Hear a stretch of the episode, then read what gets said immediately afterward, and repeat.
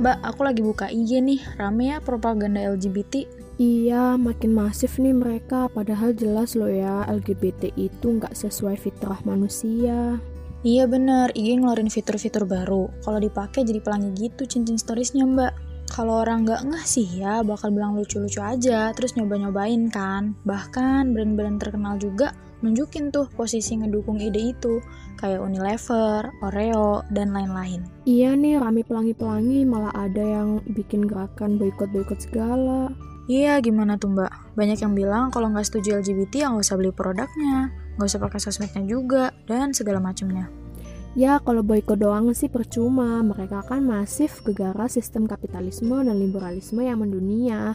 Ya wajar kalau propaganda LGBT ini berkembang ya soalnya sistemnya menjunjung tinggi banget yang namanya kebebasan Oh iya ya, jadi kalau mau tuh apple to apple kudu pakai sistem kan mbak? Iya bener, kudu pakai sistem yang sesuai dengan fitrah manusia dong pastinya. Yang paling tahu nih tentang manusia, yaitu sistem Islam. Jadi kita kudu masif dakwahin Islamnya.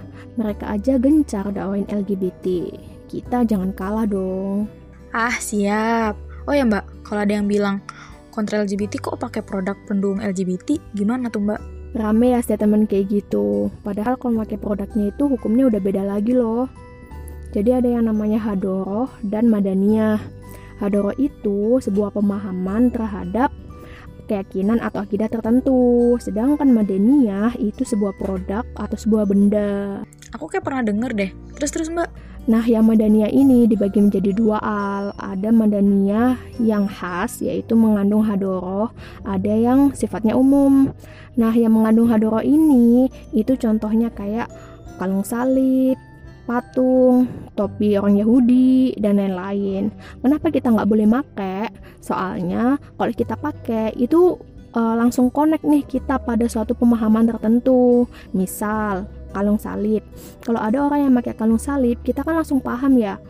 Oh, dia orang Kristen gitu. Nah, dasar nggak bolehnya ini itu berdasarkan hadis Rasulullah. Barang siapa yang menyerupai suatu kaum, maka dia adalah bagian dari mereka. Oh, iya ya.